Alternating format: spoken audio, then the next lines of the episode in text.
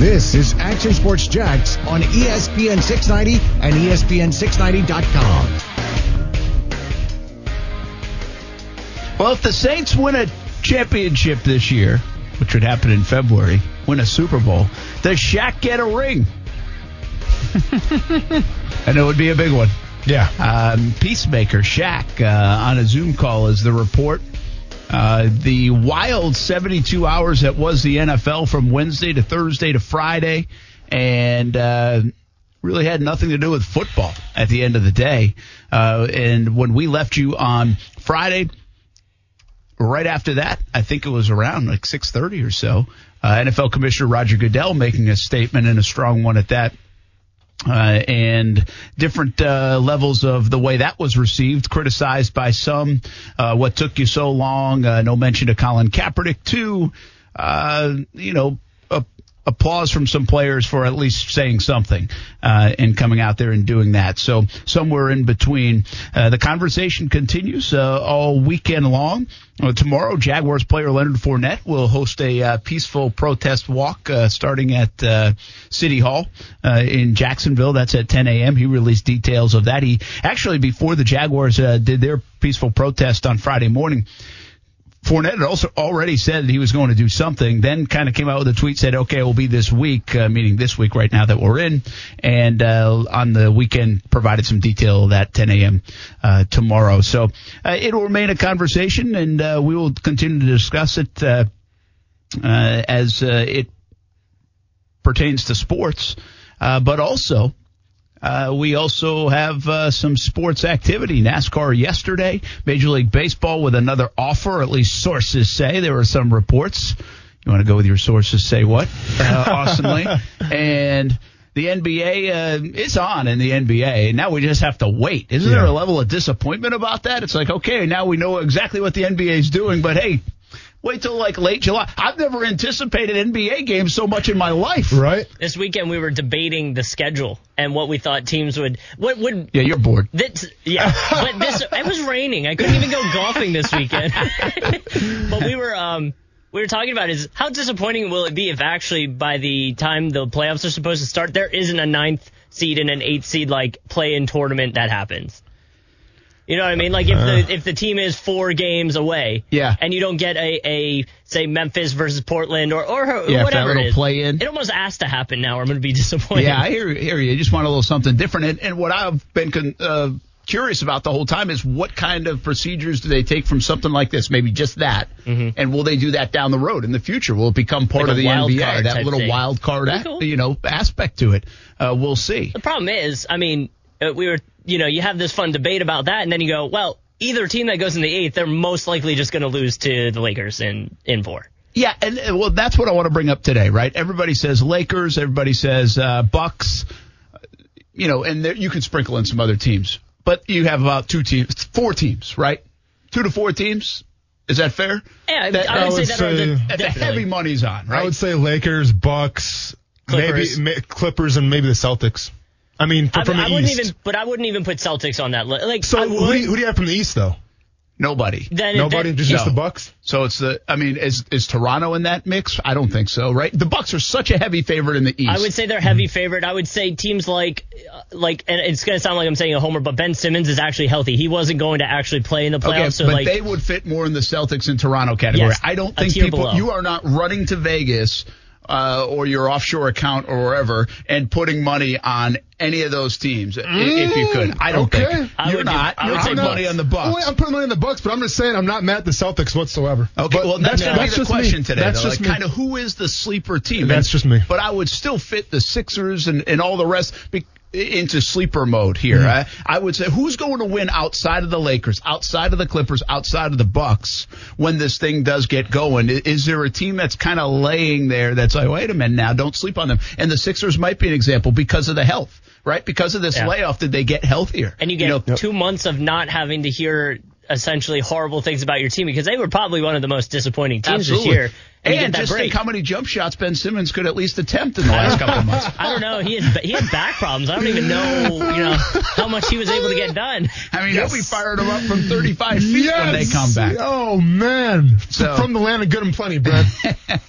so uh, anyway, that is one of the topics today. A sleeper in the NBA outside of those favorites. Uh, you know, uh, I I'm torn on this whole. I, I'm a big LeBron fan. I think uh, we, we've said that before on the show. But I just don't know if I want to see LeBron in a Lakers uniform. I mean, would I do it for the the story? Would I do it for? I mean, Kobe Bryant passes away this year. The Lakers win the championship in 2020, uh, and LeBron gets another one. It's I just don't know if well, I you know what's going to do happen that. then because then it's it's the goat conversation because that's what we like right now as a country. Yeah. Who's better, Michael Jordan, LeBron James? If LeBron James wins another one with a new team, that's going to be the narrative again. So I'm just It saying, buckle your seatbelts. It, it is fine. It, it, it's fine if there's conversations like that. But I think right after like the last dance, I can't. Well, it'll be interesting is you come out after the last dance. I think it was 73 percent, whatever poll this was. Uh, somebody did a poll, and it was pretty legitimate poll. It wasn't like I just threw it out on Twitter and a, you know a thousand people responded. I think it was pretty hefty poll, and it was uh, 73 percent said Jordan was the greatest. Yeah. Now I think a lot of people, like uh, again, most people, I, I, I thought it would even be higher right? Uh, and I love the conversation. I think LeBron has put himself in the talk in recent years. I, I do think the championships are so important when we discuss these things that people aren't going to dismiss six versus three or even six versus four. But because we like the most recent, what have you done for me lately? If the Lakers were to win, and by October you ask that question again, what would it go down to? See, I think Right? What would 73% drop to? There's no mm-hmm. way it would go up. If he wins another championship and he wins with the Lakers and now he's won with three different teams, it will go down, you know, because then I could say, wow, they had Phil and Scotty, and if they didn't keep it together, if Jordan went somewhere else, would they have won a championship? Yeah. I'm just saying it will go from 73% to like 60%. But mm-hmm. I would also say I think when we are all said and done with LeBron's career, depending on how this goes, this coronavirus season will be a huge arguing point against him or for him. True. In that, because if he wins, they're going to go, well, yeah, he had two months off. Of course he's going to win. He got to heal up. Yeah, he got a healthy team. And if he loses, they're going to say, well, they were going in with so much momentum. He lost all of that. And how do you expect him Yeah, to yeah, how do you it up? restart the No, engine sure. when you're 35 Yeah. and you played 17 yeah, but years? also keep in mind every team's going through this. It's not just him. True. So like you know to say, well, he had the coronavirus to his benefit. Well, one could say, I mean, older teams maybe like the Spurs, and I'll, I'll- obviously Aldridge's gonna be out for the season now, so the Spurs probably aren't gonna do anything in the playoffs. But like when you have these older teams, well, you can point the finger at them too. Mm-hmm. I could point the finger at the Mavericks and say, well, now that Chris Kristaps is finally getting healthy again, well, now him and Luka are probably the best one-two dynamic, you know, big man to to guard and then the whole game. Maybe they have the advantage of the of the Corona. So I think every team can find a little benefit, can find a little asterisk to say, you know what, we benefit Yeah. from the coronavirus. So to say LeBron James would do it, I don't think is really fair. Yeah, I agree. No, but. I think that'll be the argument. I mean, I- it will. Either against you- or you for any right. team. If the Bucks win, I guarantee you the haters are going to be out here saying, "Well, they only won because it's Yeah. the coronavirus season," and you know, vice versa for any team that You, you know, it's funny thing is like great athletes don't use excuses to get themselves ready, but in hindsight, they use excuses to tell the story Yeah. of Sure. how it went down. You know what I mean? Mm-hmm. It's a, it's, or we do it for them. You know, maybe it's not the athlete that does it, but we do it for them. And so you're right. There will be an asterisk on this season in all sports, most likely, right? I mean, uh, the NFL will say, "Oh yeah, we missed that." You know, teams that don't do well, man, did we ever miss that April, May, and June? I mean, I don't know what we're going to do without no TA practice ever again. Yeah. I mean, there's no doubt, right? Uh, the Jaguars, if they fall short and, and really struggle, I'll say, "Man, this young team. I mean, we just got behind the eight ball. What else could we do?" I, Let me ask you this though: Is it going to be an excuse for Doug Marrone and Dave Caldwell to it, it could be. to keep their jobs? You know what? You know what's really fascinating discussion is how know, kind of like we did with Chris Conley the other day, and had the discussion of him in the community, right? And and him as a voice and a veteran presence in the locker room, been around the league, coming off a career year, by the way, too, which we didn't mention. We probably should. Uh, how that boosts him, in my opinion, maybe into this role in that locker room, where, uh, which is void of leadership right now in terms of named leadership, and so might even warrant him having a, a captain's jersey on. Well, I think the same could be said from Shad Khan's point of view, not the public's, but Shad Khan's point of view on Doug Marrone and Dave Caldwell. You know, they are now, at least at the start line of this, out in front of it. You know, the the op-ed from Shad Khan, but the action by Doug Marrone. Doug Marrone got a lot of credit last week from players and, and everybody else for listening and how he's handled it. Will they continue to do that? You know, will the steps that are they're they're uh, are being put in place uh, for this movement, how well received that is from the players? You know, mm-hmm. could they go to bat for him and be like, hey, this is a guy we want to go to battle with? Hmm. Screw six and ten or whatever else.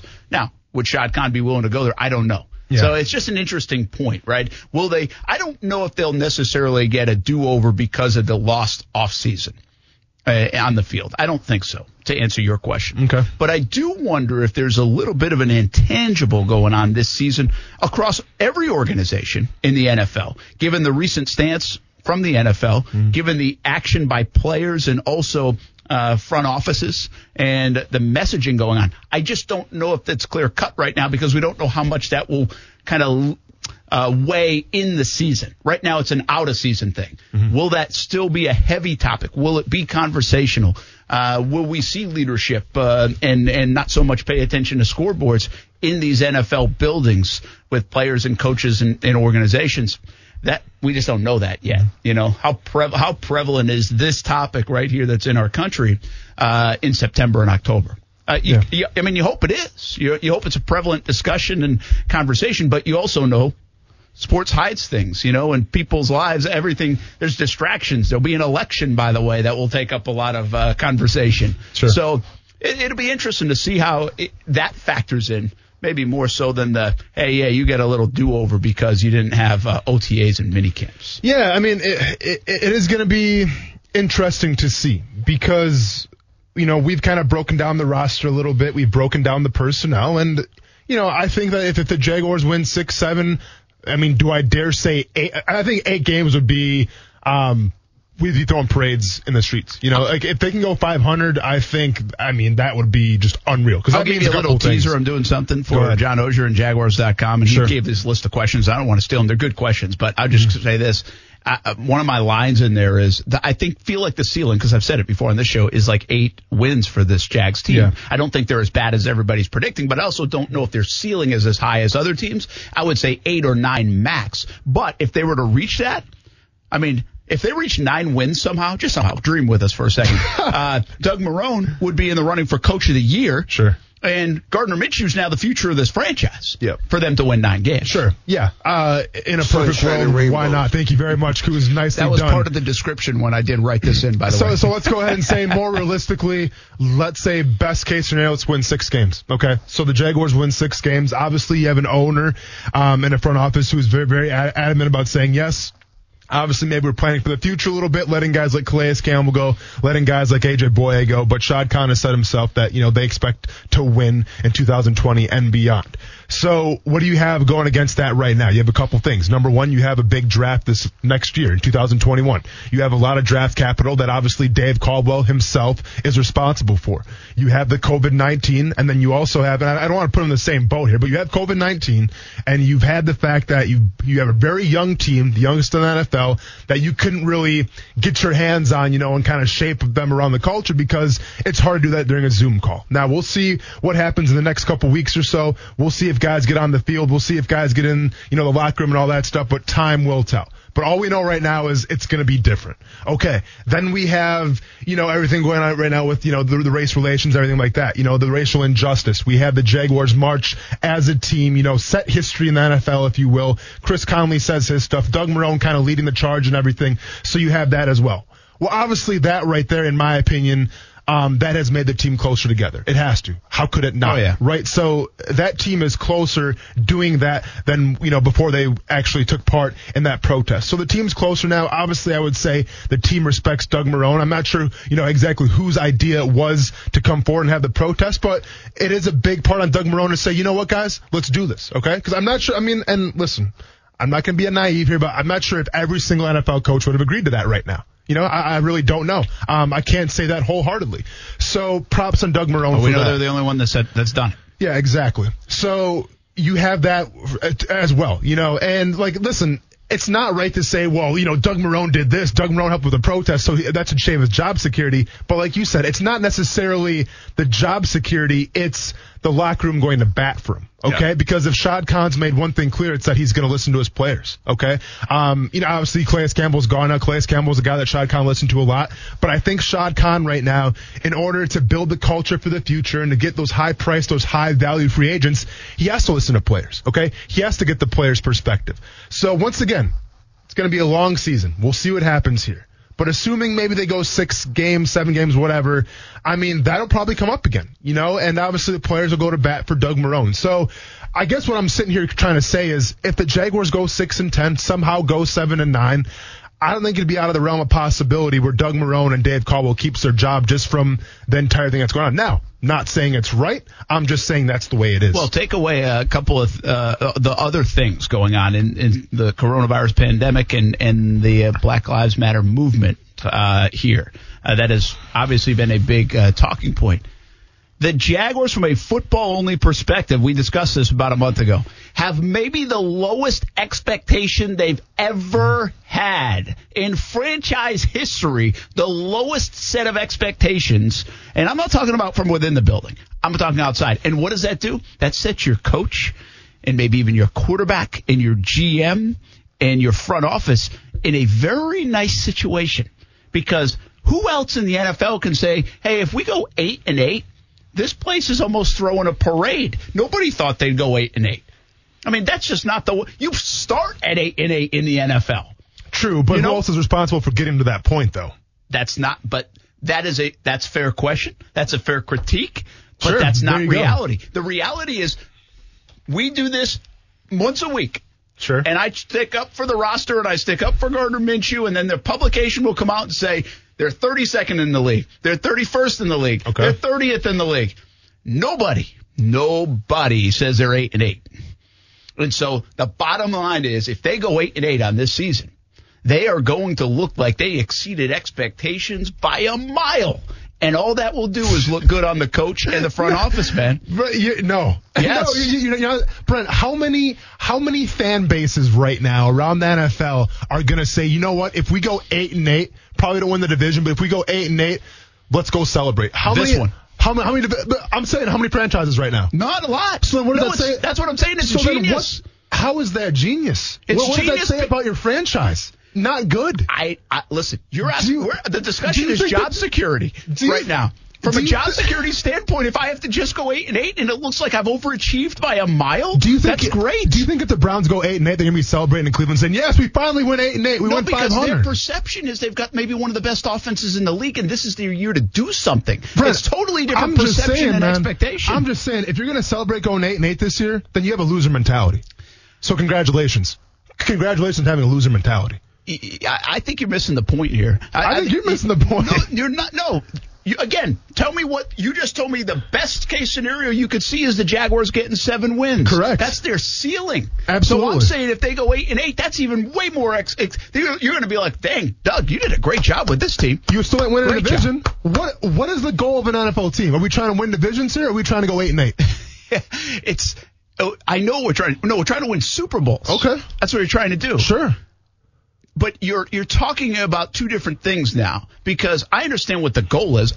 I, I also under the question is job security. Like, what's it take to get Doug Marrone back? What's it take to feel like this thing's going in the right direction? And I'm telling you that if if we sit here in late December and say, "Dang." They went eight and eight this year, man. Nobody expected that. I mean, this is in a good position. Like we, they've got all these draft picks. They've got all this cap space. Look at the young C. Look at Myles Jack the way he played, and DJ Chark did it again, and Gardner looks pretty good. Mm-hmm. I mean, look what they did. You're going to be bullish on the Jags at eight and eight. You're not going to be disappointed. I, I see where you're coming from, but once again, if you're celebrating a team going eight and eight, and once again, I mean, let's. let's I'm not sure what the Vegas odds are right now. The Jaguars going eight and eight. They're over-under's Wh- wh- four and a half. wh- Whatever it is, okay. But the, the the fact right now that we're talking about going 500 should deserve a celebration. Maybe it's time to ask the question: Why are we here in the first place? Maybe it's time to ask the question: Is that what we should really be celebrating, and what got us here? I, I do think uh, that's probably that's that's fair, but it's two different topics. Uh, we're celebrating maybe the job Doug Marrone did.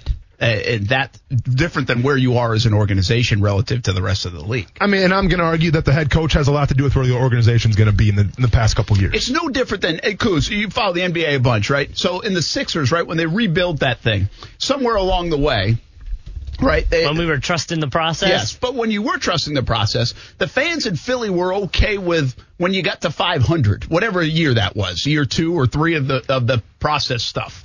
And well, now it's the flip side. Now it's low. You're not living up to expectations. But in Philly, they were like, okay, this thing's going the right. I can see this. We got all this young talent. We got this. We got four, 500. It's not bad. Yeah, but, but you're right. You know what? They didn't make the playoffs.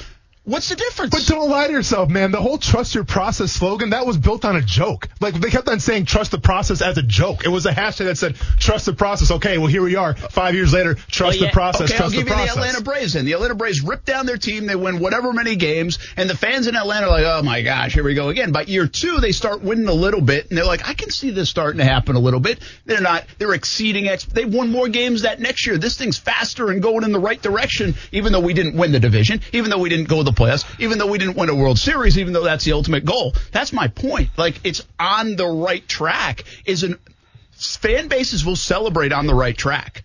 You you you're kidding yourself if they don't. I mean, I, I give I just gave you two examples. I can give you countless more.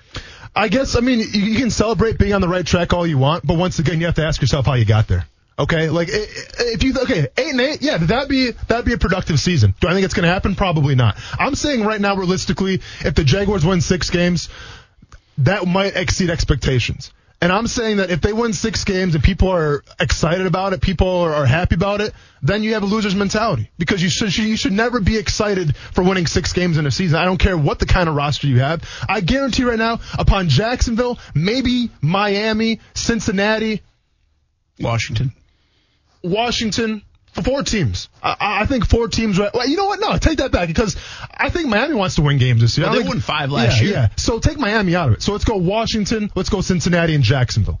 Okay. If any of those guys wins eight games, it'll be a great season for them. I get that. More realistically, those six games, those are the only teams right now in the NFL that'd be pretty ticked off if that happened.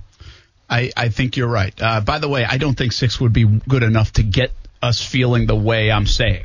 Okay. I, I think you need at least seven, but I really think eight is the number. I think you've got to go 500 to say, wow, man, they, they this team might have a chance to do something now. Look at these draft picks. Look at the cap. Look at the way Gardner played. Look at some of the young, because the young talent then obviously rose to the top, right? Laviska Shenault, he played well if, if you got to eight and eight. And I think people would be applauding Doug Marrone. I mean, that's, that's really the, the moral of this story and this conversation. Whether it's right or wrong, I don't know, but it would be probably like the fourth best record in the last 12 years, too, if the Jags won eight games. I mean, or maybe even like the third best. Yeah. Right? I mean, yeah, I, for sure. I think sure. it would. It would tie your 2010 team as the second best. Sure. Yep. No, I, I agree there. But, but so I'm not saying it's right. Yeah. But it's reality. Uh, you know, expectations saying, are so listen, low. If the Jaguars go eight and eight, yes, Doug Marrone will keep his job. If the Jaguars go eight and eight, should Jaguars fans be excited? Go ahead, have a celebration, do whatever you want to do. But I'm just saying. The fact that the bar is so low right now that we're celebrating the the, the, the Chicago Bears went eight and eight last year. They're they're ready to riot. They're ready to fire Ryan Pace right now. They said, Mr. Trubisky, we'll see you later. Leonard Floyd, thanks for playing. Have fun. Hit the road. Let's go and bring in Nick Foles. Let's go and turn this whole thing around because 8 and 8 for the Chicago Bears is not acceptable. And you know what? Have you seen their roster? Nah. But guess what? It's the Chicago Bears. They're used to winning. 8 and 8, not acceptable. Even the Pittsburgh Steelers, through all that they had, they, they had Big Ben go down. Smith Schuster gets hurt. James Conner gets hurt. They go 8 and 8. Eight and eight's not acceptable for the Pittsburgh Steelers. You know why? Because they're accustomed to winning. So all I'm saying is, yes, I understand. Jacksonville Jaguars fans right now, if your team wins eight, uh, eight wins this season, celebrate, do your thing. But I'm just saying, you gotta snap out of it a little bit, okay? It's, it's okay to ask for more. It's okay to ask for the playoffs. It's okay to ask for the Super Bowl. That's what you're supposed to be doing. Yeah. Uh, well, they'll do that in 2021 if they go 8 8. hey, when we come back, let's uh, stay on the Jags for a bit because there was a fun tweet out there today. Got me thinking a little bit. Uh, I'll share it with you and, and see if the Jags, one, have any of these players or kind of players or groups that you would sign up for, uh, or two, kind of what's the player you would look for if you were the Jacksonville Jaguars to change things, kind of change what we're talking about. I'll give you the full context of it when we come back. Action Sports Jax on ESPN 690. It has been a difficult time for our country, in particular, black people in our country. First, my condolences to the families of George Floyd, Breonna Taylor, Ahmaud Arbery, and all the families who have endured police brutality. We, the National Football League, condemn racism and the systematic oppression of black people. We, the National Football League, admit we were wrong for not listening to NFL players earlier and encourage all to speak out and peacefully protest. That is Commissioner Roger Goodell late on Friday night, right after our show, really. Uh, some people say Friday news drop, uh, whatever it is, it got out there. It doesn't matter. You weren't hiding that statement uh, from Commissioner Roger Goodell. And uh, the strongest words on racial injustice, social injustice we've seen from the league ever.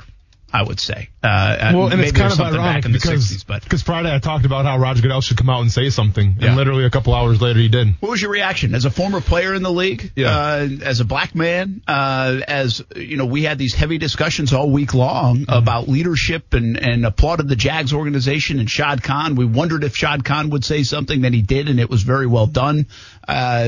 We wondered if the NFL would say something. The initial statement was, by many respects, weak. And this one came back and, and certainly had more punch. Mm-hmm. What was your reaction to it? Um, so kind of to sum up everything, basically the whole week, the whole weekend. No, What- what I just, thought- com- or just, the Goodell statement. We'll Goodell get into statement, the okay. whole thing and what it means with Brees and Okay. everything else a little bit later. Yeah, but I mean, just, just quick listen, thoughts I'll be I'll be fair, and if you read the story behind the whole Goodell statement, Yeah. it, it's insane because what it involved really is a rogue, uh, you know, a rogue employee that works for, I believe, like the NFL offices that kind of took it upon himself to reach out to players, and once again, kind of went against, uh, you know, the, the you know the the the, the statement, the, the company statement saying you can't reach out to players by yourself. There's kind of a chain of command you have to go through. Well, this rogue employee said, no, thanks, I'm going to do my own thing, and went behind the NFL's back, um, kind of sent some DMs to some certain amount of players like Michael Thomas, and he got positive reaction.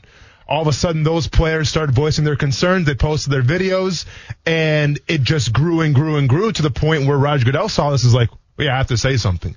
So it's it's insane to me that just one person, one person in an NFL office that nobody knows his name, has never really made a, you know, let's be honest, a, a splash or a ripple really in the in the whole landscape of the NFL, when it, took it upon himself to reach out to players and to kind of cause this initiative.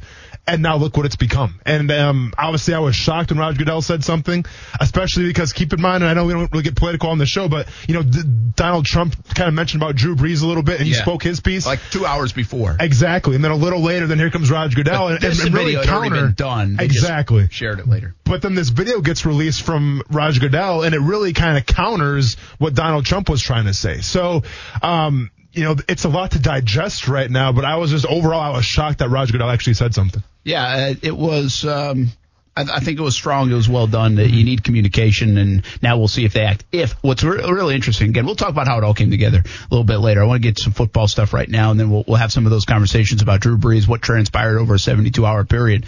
But this social media person, if you will, with the NFL that did go rogue, he will be a great footnote of the story someday down the road if there is significant change in the NFL and, and we just saw a huge pivot. Um, not only in our country, but again, in, in that sports organization. We'll have to see. Okay. We'll have to see what happens. But 10 years from now, 20 years from now, there's always these unsung heroes in movements, you know, and when there is change. And, uh, this young man could certainly be that. It, it's a fascinating story. So we'll get into it. Uh, we're going to talk some football right now. Uh, ESPN did this and at least put it out there today that I saw. And it's fascinating. They picked 128 players. They called them foundational players mm-hmm. to win a Super Bowl in a handful of years. So you scrap your team. You're, you're a GM and you're saying, I want these four players. And you go through a four round draft. Say, this is what I'm starting with to hopefully win a Super Bowl in five years. It's kind of cool, right? Yeah, it's awesome. No surprise, like guys near the top of the list, like a guy like Patrick Mahomes. Youth matters, but maybe isn't everything, depending on how you feel about guys like Aaron Rodgers and others. And uh, Mike DiRocco uh, from ESPN, um, he covers the Jaguars here, and he picked for the Jags. And I guess the reviews were really good, right? Mike Yeah. Clay is the guy that kind of reviewed everybody's picks. Mike and- Clay said he had probably the best draft of any team. which is interesting. Um, I, I didn't know he'd get that kind of reception for it. But here's what uh, Mike picked: Dak Prescott at QB at number nine. They were picking ninth overall in this draft. Yep. Uh, Danielle Hunter uh, from Minnesota, defensive end. Mm-hmm. Juju Smith Schuster at wide receiver in the third round, and Marshon Lattimore uh, in round number four. You like him? Um, yeah. So you know, obviously, the one that sticks out right away is Dak Prescott. Okay, because Dak Prescott, I mean, age-wise, he's right in that wheelhouse. He's right. He's, he's the guy that you want to build your team. I make an argument and say that is Dak Prescott a product of one of the best offensive lines in the NFL? Is Dak Prescott the product of having the best, one of the best running games in the entire NFL? And is Dak Prescott really the product of having a pretty solid wide receiving corps? Maybe, you know. So to me, the Dak Prescott pick is a little, um, it's a little ambitious. No, I'm not saying it's wrong because once again, he's he's on the younger side. But can you do you feel confident in saying that you can build a team around Dak Prescott? You take away that offensive line, you take away that running game, you take away those wide receivers, and just have uh, Dak Prescott by himself. How confident are you? And I think you'd probably raise the flag a little bit and be, be you know raise that question mark. A guy that could have been taken in that spot is Aaron Rodgers. I think Aaron Rodgers went number 12 or number 11, if I'm not mistaken. Aaron Rodgers is what, 36 years old right now, Brent? Yeah. Aaron Rodgers obviously is up there in age. He's 36 years old. But I see a guy like Tom Brady. Tom Brady's 41, okay? And he just won a Super Bowl a couple years ago. So, and you know how I feel about Tom Brady versus Aaron Rodgers. I think overall, um, with quarterback play, I think, yes, Tom Brady will always be the GOAT, but you put Aaron Rodgers in any single football team and they're immediately better. So I probably would have took the risk and, and, and be honest, it's a risk because once again, Aaron Rodgers is up there in age. Hopefully you have a good offensive line to help him out, but I probably would have took Aaron Rodgers over Dak Prescott. Yeah, it's an interesting call. By the way, Patrick Mahomes goes number one to Cincy, Russell Wilson. They use a draft order from this year. Mm-hmm. Uh, number two to Washington, Lamar Jackson. A lot of quarterbacks, of course, right? Deshaun Watson, Aaron Donald, Donald to Miami at number five. Defensive tackle? Yeah. I mean, number one. I mean, I mean, listen, to win a Super Bowl. Listen, I mean, he's been there and he's been unbelievable, by the way, and they haven't won a Super Bowl now. They got there once, of course. And listen, eh, you know how I feel about the defensive line, Brent. Can't get enough of it. And Aaron Donald's obviously really a once in a generational type player. The guy's an absolute game wrecker. But if we're talking about building a team from the ground up, and you can have your tr- chance at any player in the NFL, you better believe that first round is going to be a guy that has his hand on the ball, you know, every single rep. Okay. And I'm talking about the quarterback position. Nothing against Aaron Donald. The, the, the, guy's an absolute stud, but let's be honest. I mean, there's only so much impact that a defensive tackle can make. Uh, just a couple other names to note. Uh, Chargers went with a tackle, Ronnie, Ronnie Stanley. Mm-hmm. Uh, but he was the only tackle, I think, in this first round taken. Uh, and not a lot of tackles were even taken overall. Uh, you know, Brees is in here, Joey Bosa, uh, Nick Bosa, uh, got some brothers in the top 10 there, uh, Nick and Joey Bosa. Uh, Joe Burrow, rookie at Indianapolis, uh, mm-hmm. with 13. Even Brady at 40 something years old's in there for Tampa. Well, yeah, so they said, and, okay, hey, we got that guy. And, and once again, don't want to call her out, but do you know who took Brady? Jenna Lane. So hey, just saying when it comes to draft, you know, fantasy draft and all this stuff, I I'm staying clear from Jenna Lane. That's all I'm going to say because we know how the OJ Howard pick for me went last year. All right. So anyway, so the, those are some of the examples. Heavy quarterbacks, some playmakers at wide receiver as well uh, were picked. And what's interesting to me is I I, I I thought about this and I was like, oh, I'm going to take this in a bunch of different directions because mm-hmm. this is wild. And coming up in just a moment, I'm going to ask you, do the Jags have any of these kind of pieces? Right, over 128 players across the NFL. Do they have any of those kind of guys? Well, uh, let's just say it like this: If you were to build a team right now in the Jacksonville Jaguars, who would you start with? Like, if you could take one guy from this team to build the, the team for the next 10 years or so, who are you taking? It's a great question. I think for position of importance, I would start with Josh Allen. Sure.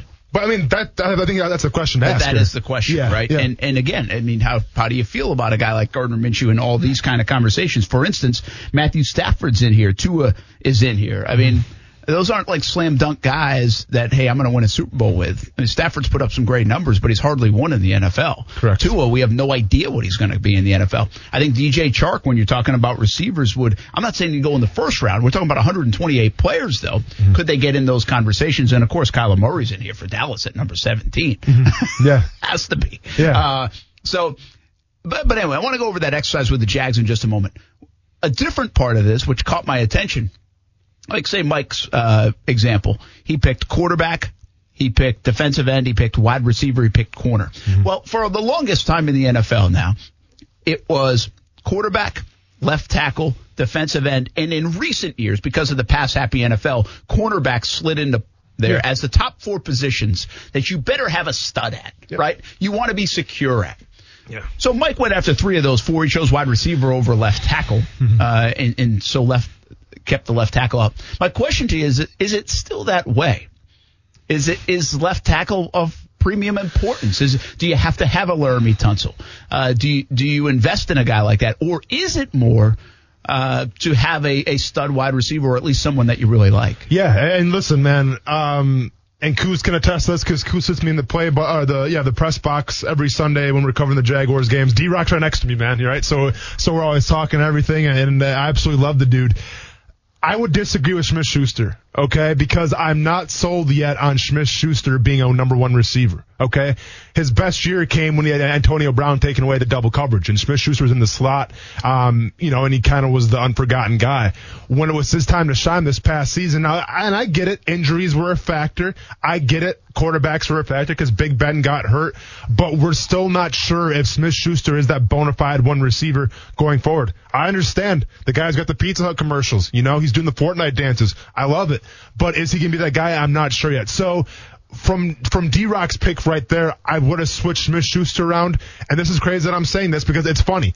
Uh, I'm about to probably take a lot of people off here, but I'd probably go Josh Jacobs. Okay. And, and, and I get it. Running back. Oh, running back. They're a dime a dozen. You can get them wherever you can get them. Like, I understand that, but there is something to be said for a running back that can pound the rock number one, but also catch the ball number two, a la Christian McCaffrey, a la Saquon Barkley. Now, is Josh Jacobs to that level yet?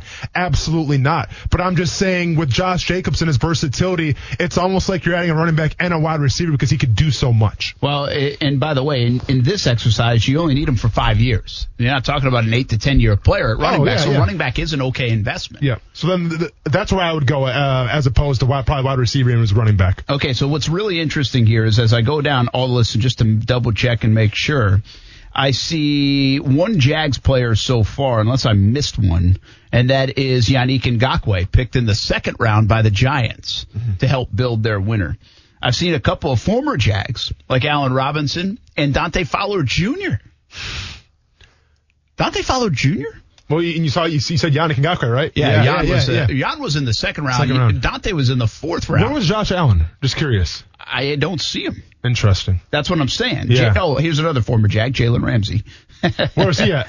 Uh, he was in the second round Okay. by the Seattle Seahawks. Of course. Uh, no surprise there. That'd be a good fit you know, with their defense. But uh, yeah, I don't see. I saw Josh Allen, the quarterback. Are you sure it wasn't a defensive end? I'm kidding. But it might have been. Yeah, I don't think I don't think I saw Josh Allen. The I. Mm-hmm. uh, I, I think it was the quarterback. So that brings us to the other side of it. The Jags basically had one player, and he might be on his way out, in Yannick Ngakoue, Mm-hmm. on this list of 128 players in the NFL. Is the roster that bad, or are people missing somebody?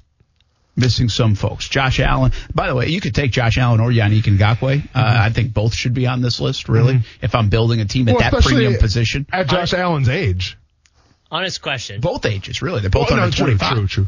For it would be interesting, and it might be more of a you know a deep dive on it. But what team has the most players on it on that list? You know what I mean? I don't know if they broke them up that way. It's a good call. I, I don't. Uh, I'd have to do some research on that. I, I don't know the answer It's to gonna, it's gonna take some man hours. Um, I wouldn't be surprised though if I mean the Kansas Cities and I, I would be surprised if like the Chargers had had the most players. Ravens, right? Lamar Jackson already said Ronnie Stanley. Yeah. Uh, you know those kind of guys are on there. So uh, I don't know. I don't know the answer to your Yeah, question. I'd probably say the Chiefs. I mean, in, in terms of longevity, in terms of youth right now, the, the Chiefs stick out to me for sure. Because you think like every one of their wide receivers is a weapon, it seems like. So I'd probably say the Chiefs. Uh, so so anyway, my, my point being, who are they missing? Should DJ Chark be on this list in in the top 128 players? Yeah. If you were drafting four rounds across the league, uh, if you redrafted, Yeah. should uh, Gardner Mitch be on the list? Um, I think. I I mean, mean, Josh Allen's on the list. yeah. You know, Kyler Murray's on the list. I, I get it. Uh, this isn't me uh, Murray and, and Minshew. I'm just saying Well, you have young guys on the list. And didn't Daniel Jones go in second round, if I remember correctly, from from the Giants? I think he did. Yeah, yeah. So, um, who are they missing? Yeah, um, It's Myles Jack, uh, but it's a linebacker spot, I right? You're not going to see too listen. many linebackers on this list. DJ Chark, in terms of youth, in terms of productivity, in terms of being a Pro Bowler last year, deserves to be on this list. Okay, I mean, heck, and maybe I'm crazy, man, but to me, DJ Chark, Smith Schuster, I get it. Smith Schuster, there's a lot of hype around him, but I don't think he's delivered so far, Brent. So is it out of the realm of possibility to say, well, maybe if you're the if you're DiRocco here, do you take DJ Chark right now instead of Smith Schuster? I, I, I probably wouldn't be upset with that. So. Yeah, I think DJ Chark is definitely missing on this list. All right, I, I really like that where you were going with that exercise because that's what I wanted to ask. D Rock picked, picked Prescott. How much better is Prescott than having Gardner Minshew at quarterback this year? Right now, like if you had Yeah. Dak Prescott, I mean, Uh, yeah, I understand the yeah, resume's yeah. better. There's more proven. I get it. the- the- I'm just saying how gonna be much. experience. I mean, but in terms of winning You didn't games, love the Prescott pick anyway. I didn't. I didn't. But like, if you're asking me, is it going to be a difference between winning two more games or not? I don't think so. I, don't think Dak Prescott can come to the Jacksonville Jaguars right now and cure everything. I just don't see that. I don't think he like. Yes, he's an adequate quarterback, and he might even be a good quarterback. But I can't just see a good quarterback coming here and changing everything. I, really can't because let's be honest, we're talking about how Gardner Minshew could take the next climb. Minshew's numbers last year were great. Okay, Minshew had some really strong numbers last year. If he improves on those numbers, we're still talking about maybe winning six, seven games at the, at the very most. So I don't think Dak Prescott could come in and change the whole thing. So I'll thing. take you to the second pick then, Danielle Hunter. Mm-hmm. If Josh Allen and Yannick Ngakoue and Chase, K'Lavon Chaisson on this team, yeah.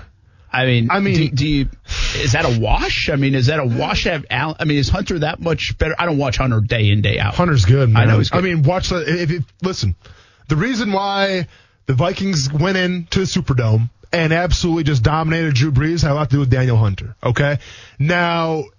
Would it, would it be overkill to bring Danielle Hunter here on this team? Well, you better believe it. Now, would I absolutely, um, you know, be foaming at the mouth because of that? Yeah, because could you imagine?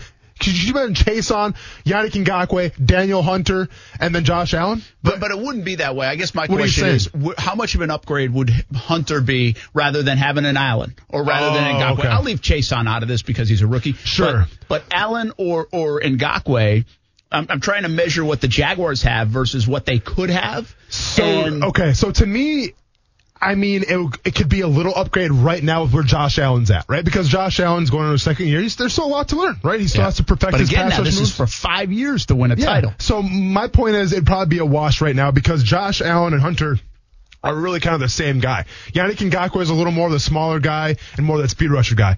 Danielle Hunter says he, I think he weighs like, it says he weighs like 260 pounds. No.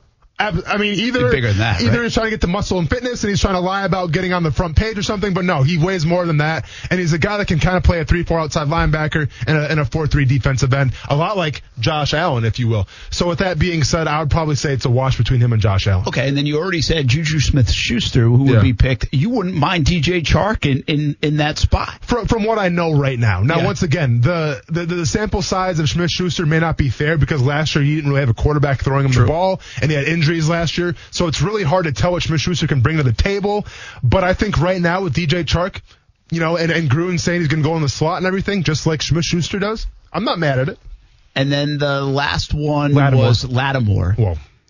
and Come he's on. fantastic. Come on. Mm-hmm. What's interesting is the Jags had that.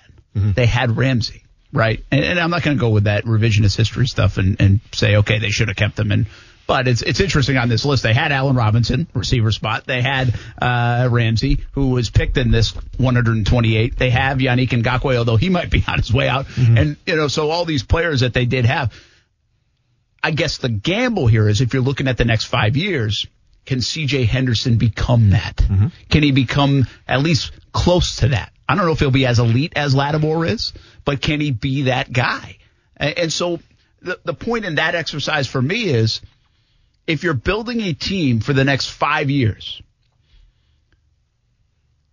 if you, the wishful thinking in this exercise from ESPN was, hey, go get Lattimore. Well, Jags have CJ Henderson. Go get Juju Smith Schuster. Well, they have DJ Chark. Go get Danielle Hunter. Well, they have Josh Allen and quite frankly, Yannick Ngakoue too.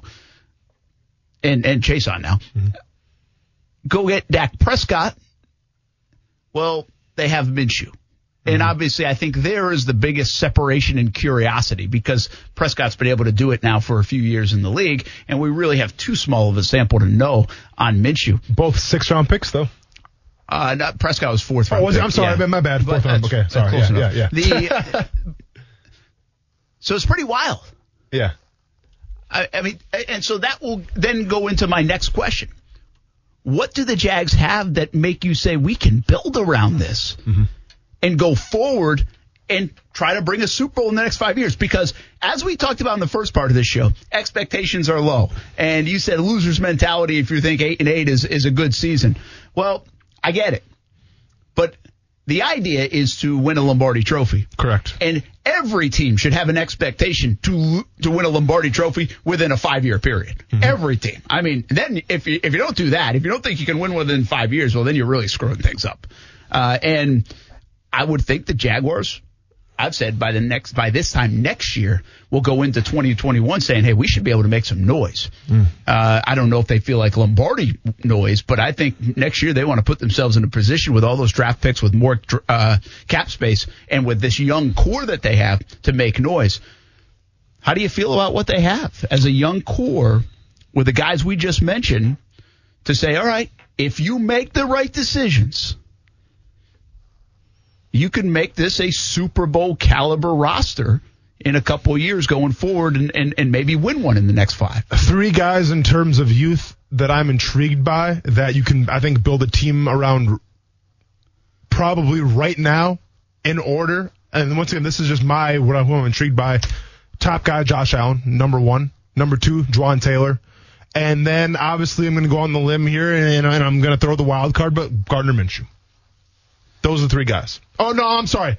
My bad. N- not Minshew, DJ Chark. I was yeah, gonna say yeah, Chark, My yeah. bad, Chark. Yeah, yeah. And then Minshew, uh, a wild card. Do you feel at this stage, Chark and Allen, although they've done it just for one year, and I know Chark's going into his third year, but are they proven enough to you? Like, are you relying on this year in, year out, thousand yard season for DJ, uh, 10 sack season for Josh Allen? I'm not even saying, hey, get to 15 and get to 14 touchdown catches for Chark. I'm saying, can you rely on that? Do you feel good about that?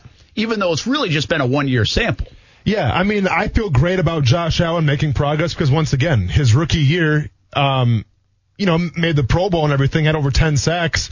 And a lot of those sacks came from just his freak athleticism, um, his strength and his speed, which should not be fair in the NFL. Like when you get to the NFL, it should all be about technique and cleaning up everything. And granted, I mean, he did a little bit of that as well, but he just used his athleticism, his size, and his strength to get those sacks. Now, once he cleans everything up and starts developing the pass rush and things like that, I think he's unstoppable. So to me, from, you know, the clean slate that I saw in Josh Allen this past season and to the potential that he has once he cleans up his pass rush skill set, I mean, it's, it's going to be it could be all pro. It could be a Khalil Mack, Von Miller S type of player. So yeah, so Josh Allen for sure. Jawaan Taylor, it's a little difficult, right? Because he's an Yeah. offensive tackle and you don't really have any, any stats to go off of.